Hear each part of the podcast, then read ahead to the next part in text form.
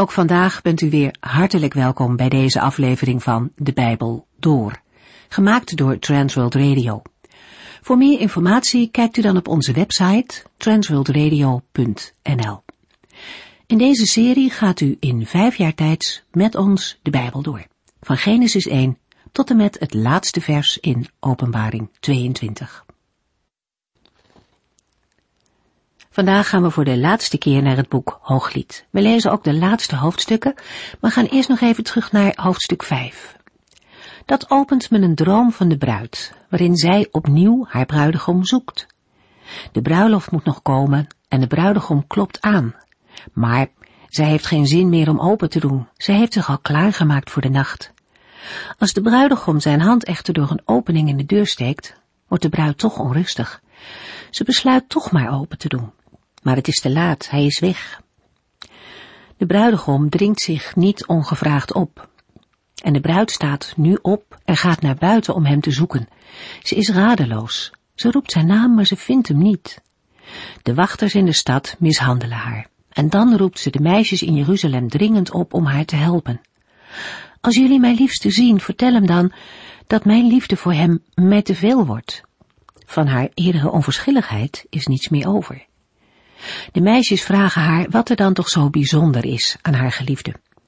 En de vrouw antwoordt met een gepassioneerd gedicht, waarin ze de schoonheid van haar bruidegom van zijn hoofd tot aan zijn voeten beschrijft. Je haalt hem er zo tussenuit, al zijn er tienduizend mannen bij elkaar, zegt ze. In oud-Oosterse literatuur zijn beschrijvingsliederen van een man over een vrouw niet ongewoon. En toch komt het zelden voor dat een vrouw een man beschrijft, zoals dat in Hooglied 5 gebeurt. Deze bruid is vol van haar bruidegom en niets is met hem te vergelijken.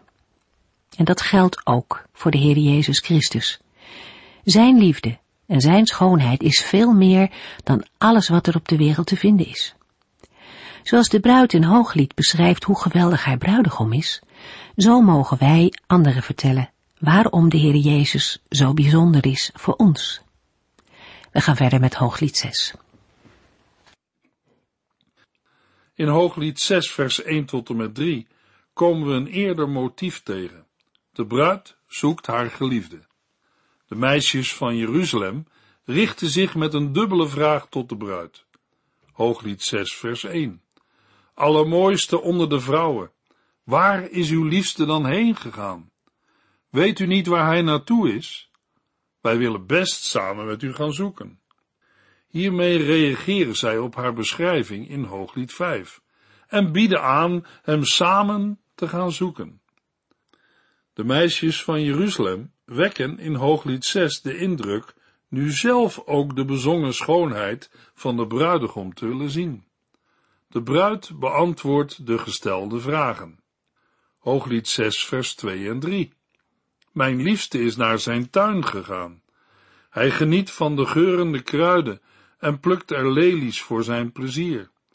Ik ben van mijn liefste en mijn liefste behoort mij toe. Hij houdt ervan tussen de lelies te wandelen. De bruid heeft nagedacht over de bruidegom en zijn liefde voor haar. Zij ontdekt dat hij nooit afwezig was. In beeldende taal meldt de bruid dat hij is afgedaald naar zijn eigen tuin. Voor de woorden mijn liefste is naar zijn tuin gegaan, staat in het Hebreeuws, mijn liefste is naar zijn tuin afgedaald. Een tuin lag veelal op lager gelegen gebied, in verband met de bevloeiing door een rivier of beek, terwijl de steden bij voorkeur hoger lagen. De genoemde bezigheden spreken van de liefde van de bruidegom voor de bruid. De bruidegom gaat door zijn tuin grazend als een weidend dier en, als eigenaar, plukt hij er lelies. Zo komt hij naar haar toe om zijn liefde tot uitdrukking te brengen. Hierbij aansluitend meldt de bruid de innige verbondenheid met haar bruidegom en het besef dat ze elkaar volledig toebehoren. Duidelijk stelt de bruid, ondanks haar uitingen van zijn afwezigheid, ik ben van mijn liefste en mijn liefste behoort mij toe. Inhoudelijk doet vers 3 ook denken aan de verbondsrelatie tussen de Heer en het volk Israël. Daarnaast denk ik ook aan de woorden van de Heere in Lucas 9 vers 35. De Heere zegt dat als wij naar zijn Zoon willen luisteren, wij niet verloren zullen gaan, maar eeuwig leven zullen ontvangen. Luistert u naar de Heer Jezus? Dat blijkt uit uw levenswandel. Nadat de bruidegom is verschenen, volgt in Hooglied 6 vers 4 tot en met 7 vers 9 een uitgebreide beschrijving van zijn geliefde. Daarna spreekt de bruidegom zijn verlangen naar haar uit. Hooglied 6 vers 4 tot en met 10. Mijn allerliefste, wat ben je mooi. Je lijkt op de stad Tirza en bent bekoorlijk als Jeruzalem zelf. Er gaat kracht en sterkte van je uit. Kijk niet zo naar mij, je ogen brengen mij in verwarring. Je haar lijkt op een deinende kudde geiten die neerdaalt langs de hellingen van de Gilead.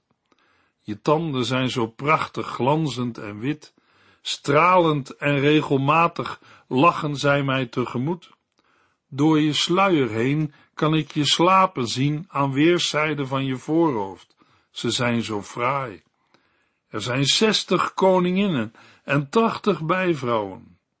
Bovendien zijn er talloze jonge meisjes aan het hof, maar mijn allerliefste is uniek. Ze is volmaakt en prachtig om te zien. Ze is haar moeders enige dochter. Die is dan ook heel gelukkig met haar. Jonge meisjes benijden haar. Koninginnen en bijvrouwen spreken vriendelijk en waarderend over haar. Wie is zij toch? vragen ze zich af. Zij heeft de schoonheid van een nieuwe morgen, de zuiverheid van de lichtende maan en straalt als het zonlicht zelf. Er gaat kracht en sterkte van haar uit. Bewonderend beschrijft de bruidegom de schoonheden die hij in zijn bruid heeft ontdekt. Hierbij verwoordt hij ook zijn groeiende verlangen naar haar. Hij richt zijn woorden rechtstreeks tot zijn bruid en noemt haar zichtbare schoonheid. Hij spreekt haar aan als mijn allerliefste en stelt met eerder gebruikte termen dat ze mooi en bekoorlijk is. Haar schoonheid valt te vergelijken met de steden Tirza en Jeruzalem. Tirza was de hoofdstad van het noordelijke koninkrijk sinds de tijd van Jerobiam I, totdat Omri Samaria als zijn hoofdstad bouwde. De schoonheid van Jeruzalem wordt ook in andere Bijbelboeken bezongen. Het beeld spreekt van herkenbaarheid, strijdvaardigheid en overwinning. Ook de ogen van de bruid boezemen ontzag in. Ze brengen de bruidegom in verwarring en moedigen hem aan. Hij smeekt haar niet zo naar hem te kijken, want ze is zo onweerstaanbaar dat hij zijn hoofd er anders niet bij kan houden. Dan spreekt de bruidegom over het golvende lange haar van zijn bruid en ziet daarin opnieuw het beeld van een deinende kudde geiten die neerdaalt langs de hellingen van de Gilead. Ook de vochtig glimmende tanden van haar gave gebit roepen bij hem het beeld op van de glanzende schapen die uit het water komen. Als zijn ogen verder over haar gezicht glijden, ziet hij door de sluier heen haar rode gekleurde wangen, die hem doen denken aan de felle kleur van een schijfje granaatappel. De bruidegom maakt duidelijk dat zijn bewondering voor haar onveranderd is en ze altijd de mooiste voor hem blijft. Ze is onvergelijkbaar, te midden van tientallen koninginnen, bijvrouwen en jonge meisjes aan het hof. Bij de genoemde getallen is er weinig reden om aan feitelijke aantallen te denken. In 1 Koningen 11 vers 3 worden grotere aantallen genoemd. Ook mede vanwege het poëtische karakter van het Bijbelboek Hooglied. De bruid is voor de bruidegom beter en mooier dan alle andere vrouwen vers 8 wordt aangevoerd als bewijs dat Hooglied gaat over een liefdesgeschiedenis van Salomo. Koning Salomo had immers veel vrouwen en bijvrouwen, maar het is ook mogelijk vers 8 op te vatten als een algemene vergelijking tussen de bruid en de mooiste en voornaamste vrouwen in het land. Hij beschreef haar eerder als zonder enig gebrek, en nu noemt hij haar liefdevol mijn allerliefste. Hiermee duidt de bruidegom op haar persoonlijkheid, Alles wat zij is en heeft, is volmaakt in zijn ogen. Hij staat erin niet alleen. Ook haar moeder, de jonge meisjes, koninginnen en bijvrouwen prijzen haar. Het Hebreeuwse werkwoord voor gelukkig prijzen wordt ook wel vertaald met zegenen. Op grond van het voorafgaande vers zijn het waarschijnlijk de hofdames die het woord nemen en met ontzag de vraag stellen: wie is zij toch? De bewondering voor de indrukwekkende schoonheid van de bruid blijkt uit de vergelijking met de nieuwe morgen en de hemellichamen zon en maan. Ze worden beschreven als neerkijkend vanuit hun hoge positie, stralend als een nieuwe morgen en het zonlicht zelf en zuiver als een lichtende maan. De bruid is onzagwekkend en imposant, er gaat kracht en sterkte van haar uit. Hooglied 6 vers 11 en 12 Ik ging naar de notengaard en keek uit over de bloesems in het dal. Ik keek of de druivenstruik al uitliep en of de granaatappelbomen groeiden. Ik ben helemaal van slag. Op een wagen van de koning werd ik meegenomen. Vers 11 en 12 zijn uitermate lastig uit te leggen. Geen enkele uitlegger biedt een overtuigende interpretatie. De algemene tendens van de zinnen is dat de bruidegom of de bruid woorden van verlangen spreekt en dat de bruid een bijzondere positie heeft. De zinnen staan in de eerste persoon enkelvoud en kunnen zowel aan de bruidegom als aan de bruid toegeschreven worden.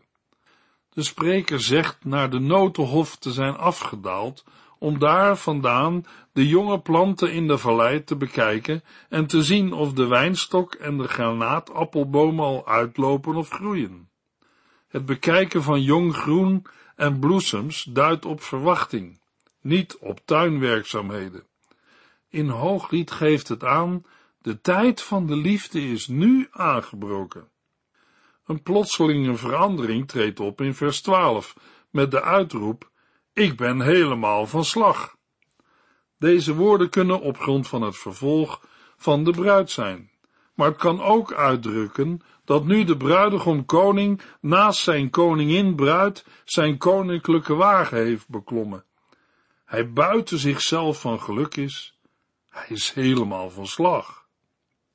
Hooglied 6 vers 13 Dans, meisje uit Sulem, dans heen en weer, zodat wij u goed kunnen bekijken.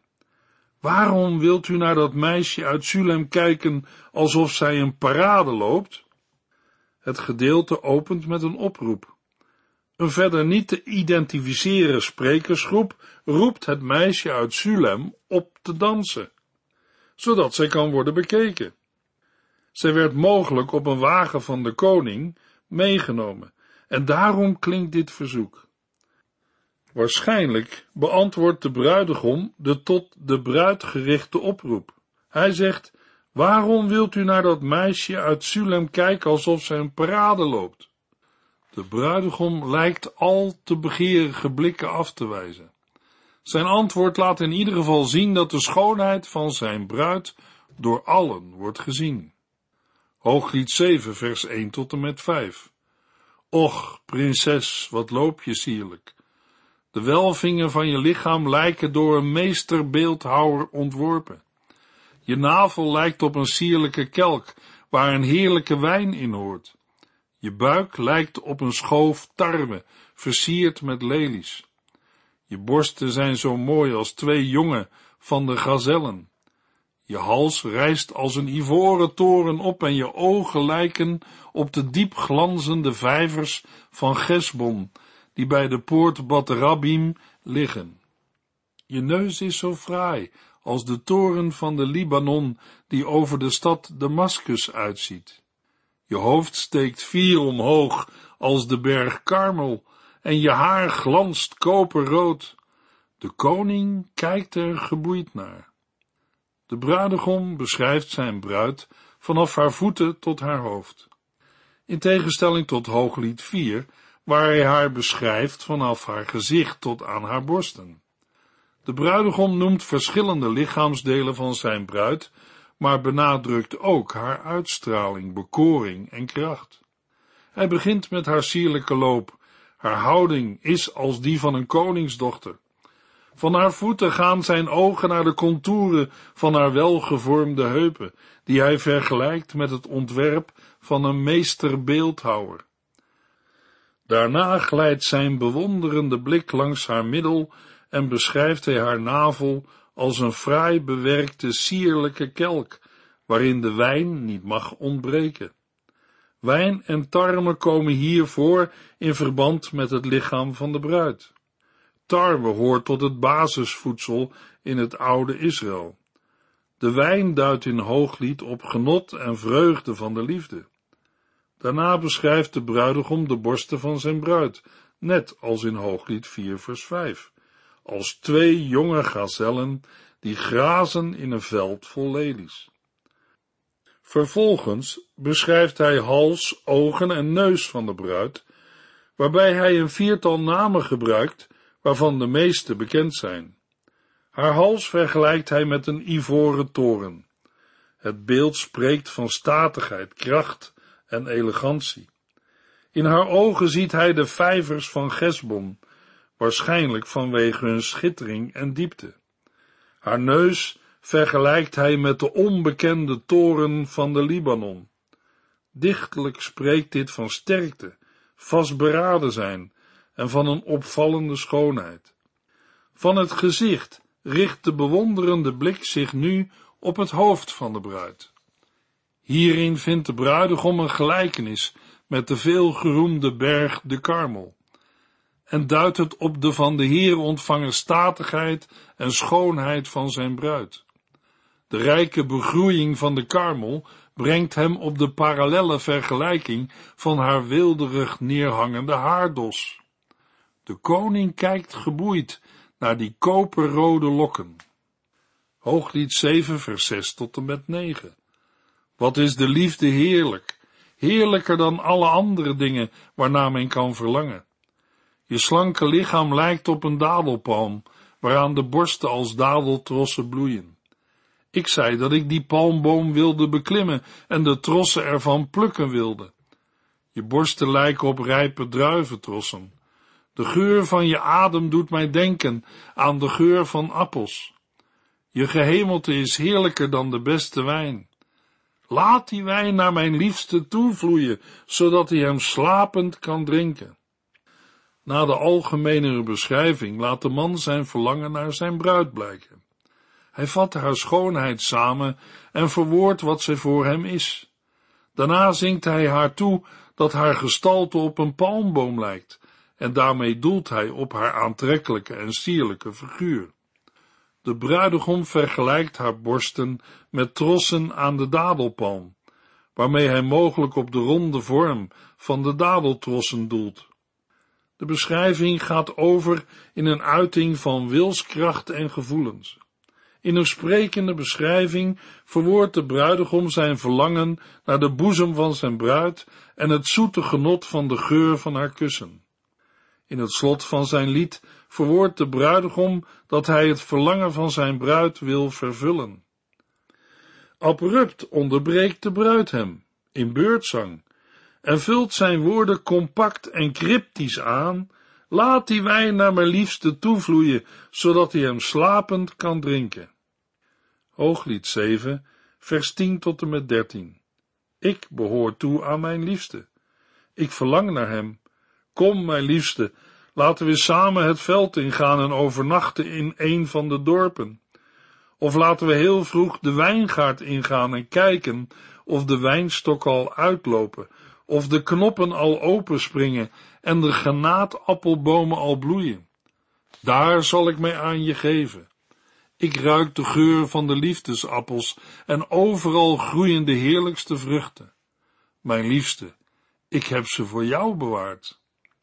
De bruid vervolgt haar hartstochtelijke antwoord op de lovende woorden van haar bruidegom. Zij nodigt hem uit samen de nacht door te brengen in de vrije natuur tussen de geurende bloemen, daar waar de wijnstokken en de granaatappels bloeien, wil zij hem haar liefde schenken. Zo reageert zij op de verlangens van haar bruidegom en man. In de vierde cyclus wordt, meer dan op andere plaatsen, de heftigheid van de liefde beschreven. Na de heftige vierde cyclus vertoont de vijfde meer bezinning. De tekst begint met verlangende woorden van de bruid. Hooglied 7, vers 13 tot en met 8, vers 4. Ik ruik de geur van de liefdesappels en overal groeien de heerlijkste vruchten. Mijn liefste, ik heb ze voor jou bewaard. Ach, was je maar een broer van mij, gezoogd door dezelfde moeder als ik. Als ik je dan buiten ontmoette, kon ik je zomaar kussen.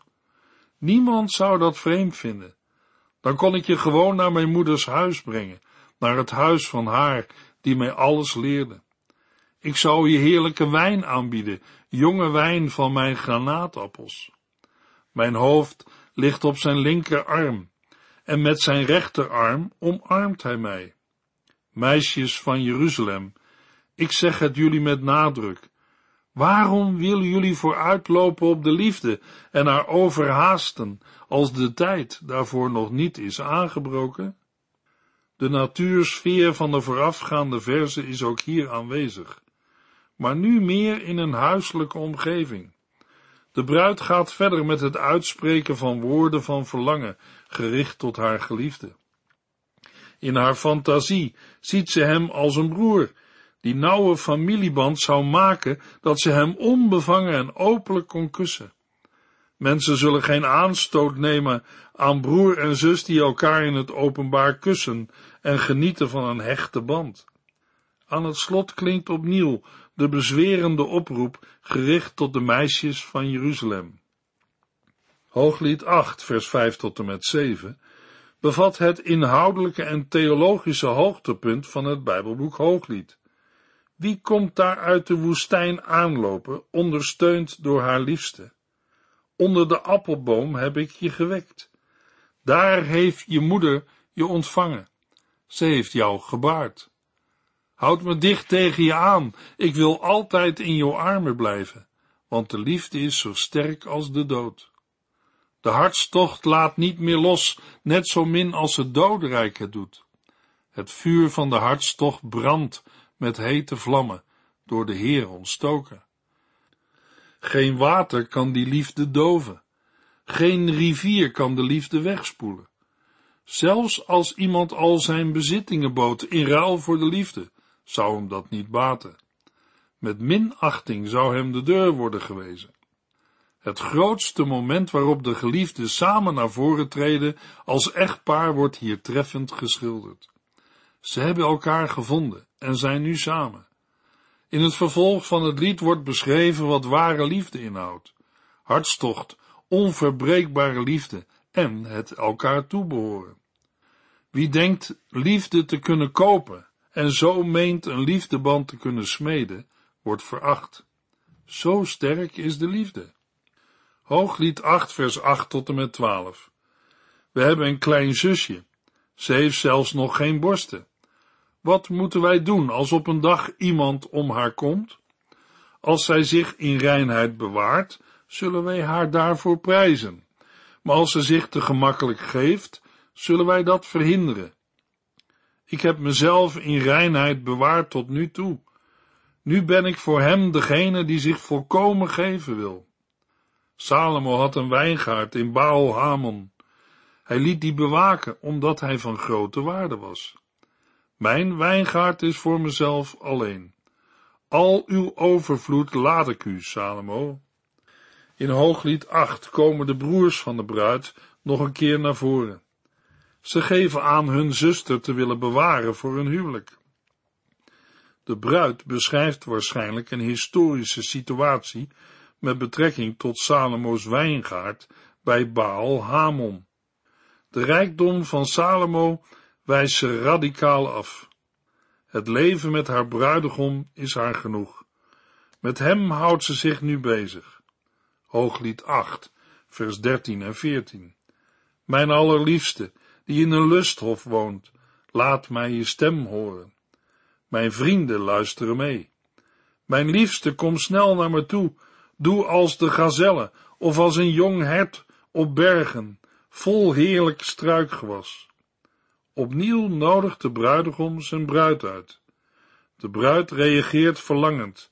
Ze nodigt hem te komen als de gazelle of als een jong hert op de bergen vol heerlijke specerijen.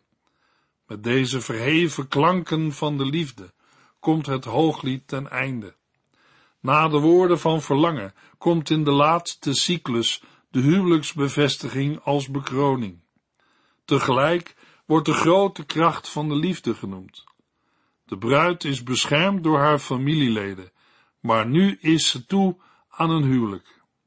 Daarin ligt een aansporing voor hedendaagse gezinnen op elkaar te letten en elkaar te beschermen in een wereld die allerlei normen op het gebied van de seksualiteit loslaat. Omdat de vrouw zichzelf bewaard heeft, is zij een voorbeeld voor de meisjes van Jeruzalem. In een wereld waarin sterke krachten als haat, jaloezie en eigenbelang werkzaam zijn, is er het wonderlijke verschijnsel van de liefde, die door de Heer is geschonken. Het hooglied accentueert het geweldige van de liefde tussen man en vrouw. Het is een scheppingsgegeven dat iets van de goddelijke liefde laat zien. Het hoort bij de wijsheid in Israël om dit te zien en daaruit te leven. Een zuivere relatie met de Heere en liefdevolle huwelijken vormen stabiliteit en de bedding voor zijn zegen. De lijnen kunnen worden doorgetrokken van het Oude Testament naar de gemeente van Christus. In het Nieuwe Testament blijkt het grote belang van de liefde in allerlei relaties. In de volgende uitzending gaan we beginnen met de bespreking van een Bijbelboek uit het Nieuwe Testament. De brief van de apostel Paulus aan de christenen in Kolosse. U heeft geluisterd naar De Bijbel door. In het Nederlands vertaald en bewerkt door Transworld Radio. Een programma waarin we in vijf jaar tijd de hele Bijbel doorgaan. Als u wilt reageren op deze uitzending of u heeft vragen, dan kunt u contact met ons opnemen. Tijdens kantooruren kunt u bellen op 0342 47 8432. 0342 47 8432. Ook kunt u een e-mail sturen naar de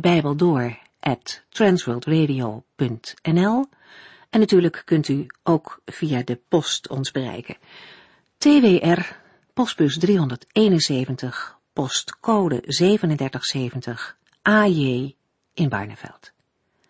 Dit programma werd gepresenteerd door Cor Weda en Ike André. Techniek was in handen van Odin van Voerkom. En wij allemaal bedanken u voor het luisteren. Graag tot de volgende keer.